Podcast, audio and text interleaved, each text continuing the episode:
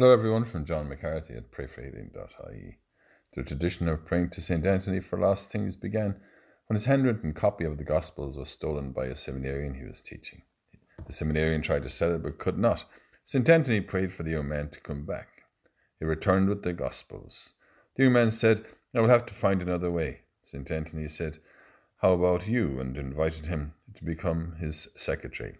For the rest of their lives, the two were lifelong companions. Blessed Luca never left his side and is buried closest to St. Anthony in the cathedral in Padua. Today's Gospel reading is from Luke.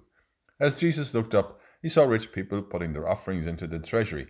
Then he happened to notice a poverty stricken woman putting in two small coins. And he said, I tell you truly, this poor widow has put in more than any of them. For these have all contributed money they had over, but she, from the little she had, has put in all she had to live on. Lord, we thank you for your providence. Bless us today in the little things of our lives. As we say together and pray for one another. Hail Mary, full of grace, the Lord is with thee.